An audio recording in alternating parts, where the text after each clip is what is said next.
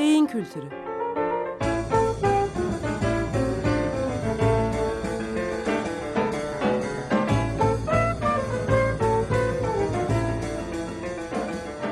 Tarihten, sanattan ve edebiyattan örneklerle beyin.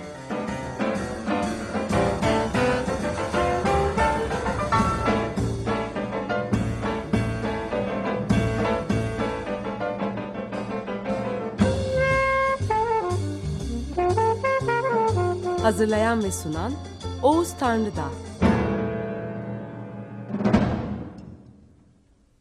Merhabalar efendim. Ben Oğuz Tanrıdağ, Beyin Kültürü programının üçüncüsüne hoş geldiniz. Bugün 11 Mayıs 2015, Pazartesi. Bu programda tarihsel verileri cımbızla çekmeye, eee, dehlizleri aydınlatmaya çalışmakla ve son derece kısıtlı e, kaynaklar içinde karşımıza çıkan e, verileri, bilgileri analiz etmeyi sürdüreceğiz. Kabul etmemiz gerekir ki bu tür tarihsel e, yolculuklar hazırlayan içinde, dinleyen içinde zaman zaman sıkıcı e, olabilir. Ama tabii beyin kültürünün e, bütün programları tarihsel çağrışımlardan ibaret değil. Yakında hayatın diğer alanları ile ilgili örneklerimizi de getirmeye başlayacağız. Bu programda sizlere eski Yunan'da biçim ve içerik değiştiren beyin düşüncesiyle ilgili Hipokratik devrimden söz etmeye çalışacağım. Hipokrat, İsa'dan önce 4 460-370 yılları arasında yaşamış olan canlılık felsefesi okulundan gelen tıbbın babası sayılan filozoftur. Hatırlayacaksınız eski Mısır'da beyin düşüncesinden söz ederken bu organla ilgili gözlem ve saptamaların mistik ve felsefi bir yanının olmadığını, buna karşın o dönemin gelişmiş tıbbının bir eseri olduğunu, beyinden tıbbi dokümanlarda söz edildiğini, söz edilen özelliklerin bugün bile nörolojide kabul edildiğini belirtmiştim. Buna karşın mistik ve felsefi düşüncenin ise günümüzde etkisini sürdüren ikici, dualist ya da kartezyen düşünceleri andıran beden dışı güçlerle değil, gayet enteresan bir biçimde yine bedenin bir parçasıyla kalple ilişkilendirildiğini Ölüler kitabından örneklemiştim. Eski Yunan'da biçim ve içerik değiştiren beyin düşüncesi ise tamamen felsefi öngörülerle gündeme gelen bir düşüncedir. Nitekim bunun bir yansıması olarak beyin giderek fiziksel tezahürlerin organı olmaktan çıkarak akıl, fikir, duygu organı olarak kabul edilmeye başlanacaktır. Şöyle başlayalım.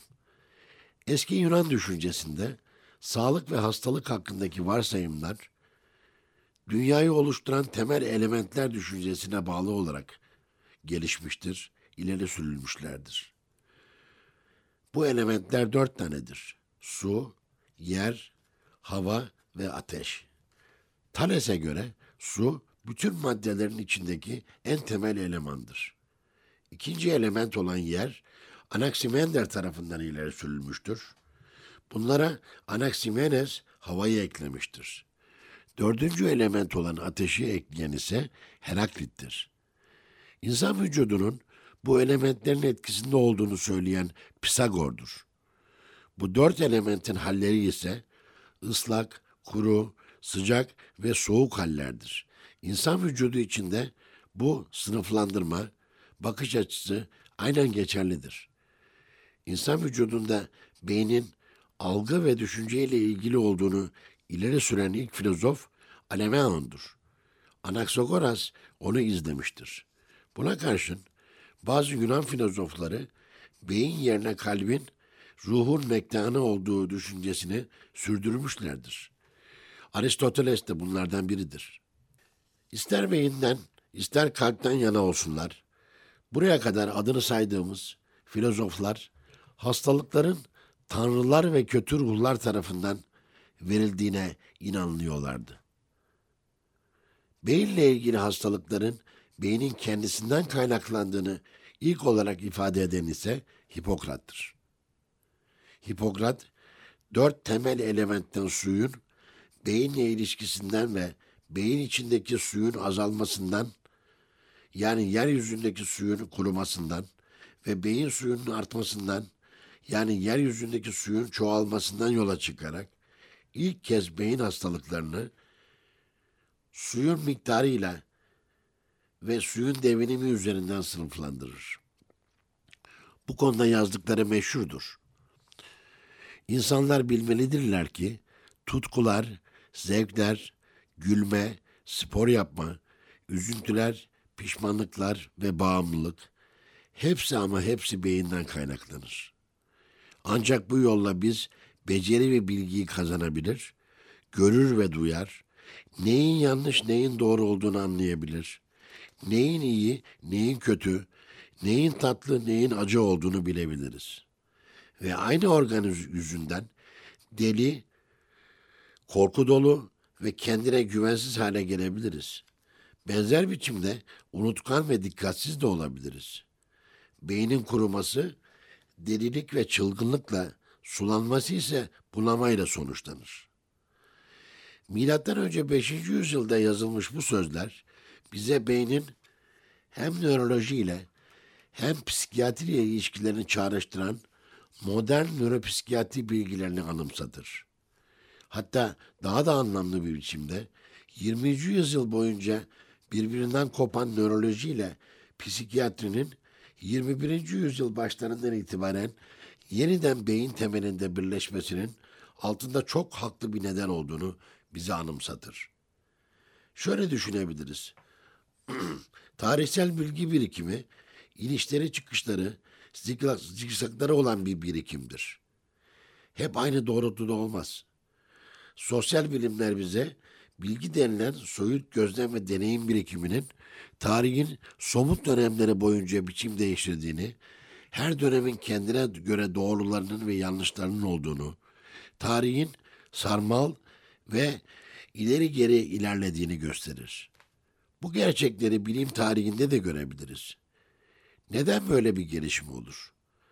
Bir dönemde doğru kabul edilenler bir başka dönemde neden yanlış kabul edilirler? Neden yeryüzü elementleriyle organlar arasında kurulan maddi bir ilişki daha sonra bin yıl boyunca unutulur?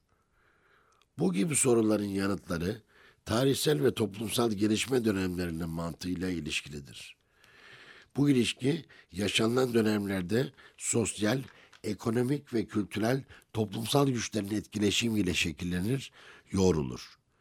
Ve biz anlarız ki toplumsal ve kültürel faktörlerin etkileri dışında nesnel, yansız bir bilgi, bir yorum yoktur. Tarihin her döneminde doğru ve gerçek birilerinin tercihleriyle şekillenmiştir.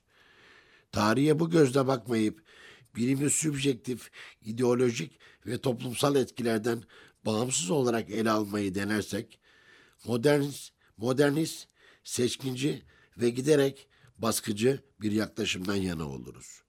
Bu yaklaşımlar doğru bir tarih yorumundan bizi alıkoyar. Bugün Türkiye'de birçoklarının yaşadığı gibi istenmeyen şeylere zemin hazırladı diye tarihe bizim tercihimizi kabul etmiyorlar diye yığınlara küfür edebiliriz. Hipokrat'ın ünlü paragrafına geri dönelim. Ama geri dönmeden dostlar yine bir soluk bulmak adına Döbüsü'den ufak bir parça dinleyelim.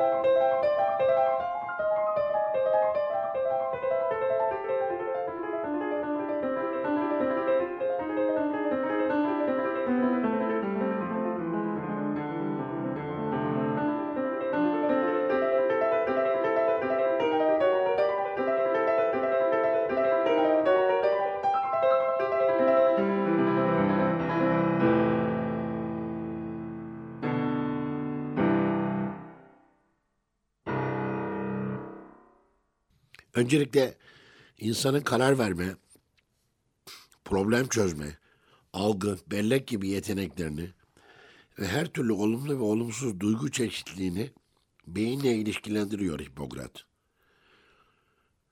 Bilinci ve iradeyi beyne bağlıyor. Bunlar birer beyin işlevidir ve kaynakları beyindir diyor. Burada beyin eski Mısır'daki teknik ve tıbbi özelliğinden sıyrılarak akıl, fikir, yargı, yürütme, algı, karar verme, hafıza, irade, duygu organı haline geliyor. Hipokrat devriminin birinci yanı bu. Bunu kimler yapıyorlar? Filozoflar. Eski Mısır'da kimler yapıyordu? Büyüyle, sihirle, mistik ritüellerle uğraşanlar. Üstelik kalbi bu işlevlerin organı olarak görüyorlardı. Bugünkü bilgilerimiz içinde insan beyninde beş işlevsel şebeke olduğuna inanılıyor ve işlevsel MR gibi bazı teknikler her gün bunların gerçekliğini ortaya koyuyor. Bu şebekeler karar verme ve sosyal davranışlardan sorumlu yürütücü şebeke, iletişimden sorumlu dil şebekesi, bellek ve duygulardan sorumlu limbik şebeke, nesneleri ve yüzleri onunla tanıdığımız ne şebekesi ve beynimizdeki yön ve navigasyon şebekesi olan nerede şebekesi. Hipokrat'ın paragrafında beyin hangi özellikleriyle gündeme geliyor? Tutkular, pişmanlıklar, üzüntüler, beceri ve bilgi kazanma, görme, duyma, karar verme. Yani gözlemlenen her türlü insan davranışı. Yani aradan geçen 2500 yıllık süreden sonra modern tekniklerle varlıkları gösterilen davranışlar ve duygular. Böylelikle günümüzün beyin bilgisinin köklerinin Hipokrat'ta olduğunu görüyoruz. Yani günümüzde geçerli olan beyin bilgilerinin köklerinin felsefe tarihinde olduğunu söyleyebiliriz. Bu nokta çok önemli. Çünkü eski Mısırlıların kalple ilgili olarak gördüğü bütün işlevlerin beyne taşınması anlamına gelir. Eski Mısırlıların sadece hareketle, konuşmayla ilgiliymiş gibi kabul ettiği beyni, düşünce, davranış ve duygu organı konumuna yükseltir. Hipokrat devriminin ikinci yanı, beyne gözlemler yoluyla atfedilen bu işlevlerin nasıl ortaya konduğuyla ilişkilidir. Hatırlayacaksınız eski Mısır'da tıbbın ileri olması vücuda ve organlara merak arttırmıştı. Beyin de dahil bütün organlara ve hastalıklarına yönelik gözlemler vardı. Kalp ise diğer bir organ olmasına rağmen özel konumdaydı. Ölümsüzlüğün ve yeniden hayata dönüşüm merkezindeydi. Kalp dışındaki organların hastalıkları fizik ötesi güçlere bağlanmaktaydı. Kalbin hastalığından ancak ölümlü ölümsüz ayrımının yapılmasında yararlanılıyordu. Yani adalet duygusunun sınanmasında yararlanılıyordu. Hipokrat devriminde bu dört fizik elementin hallerine bağlandı bu hastalıklar. Bu yorumun modern tıbba daha yakın bir yorum olduğu gayet açıktır. Eski Mısır anlayışı ise mistik düşüncenin devamı olarak ve alternatif tıp içinde varlığını sürdürmektedir. Bu önemlidir çünkü tarihin her döneminde bir paradigma karşıtıyla birlikte var olmuştur. Paradigmaların teke indirgenmesi gayretleri hangi yönde olursa olsun bilimi ya katılaştırır ya da yok eder. Toplumları hastalandırır. Hipokrat devriminin üçüncü yanı ise tıpla ilgili yanıdır. Eski Mısır'da insanlara verilen cezalar gibi görünen hastalıklar bu dönemde anatomiye başvurarak çözülmeye çalışılmıştır. Ölüler kesilmeye, organlar incelenmeye başlamıştır. Kafa yaralanmalarıyla beyin suyu arasında ilişkiler kurulmaya, sara gibi hastalıkların nedeni beyinde aranmaya başlanmıştır. Beyin suyunun beyin anatomisiyle ilişkisi kurulmuş ve suyun miktarıyla beyin hastalıkları sınıflandırılmıştır. Değerli dostlar, tarihsel serüven üzerinden zaman geçtikçe daha ilginç hale geliyor. En azından ben öyle hissediyorum. Ama bu programda eee, antik Yunan'ı da bu şekilde özetledikten sonra önümüzdeki programlarda yeniden görüşmek dileğiyle sizlere saygı ve sevgilerimi sunuyorum. Kültürü.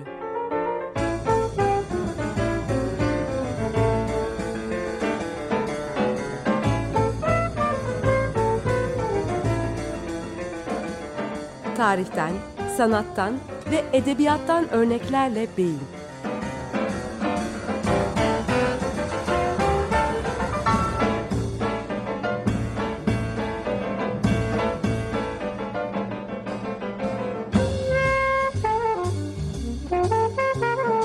Hazırlayan ve sunan Oğuz Tanrıdağ.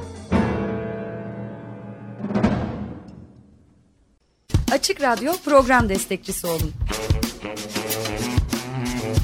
Bir veya daha fazla programa destek olmak için 212 alan koduyla 343 41 41.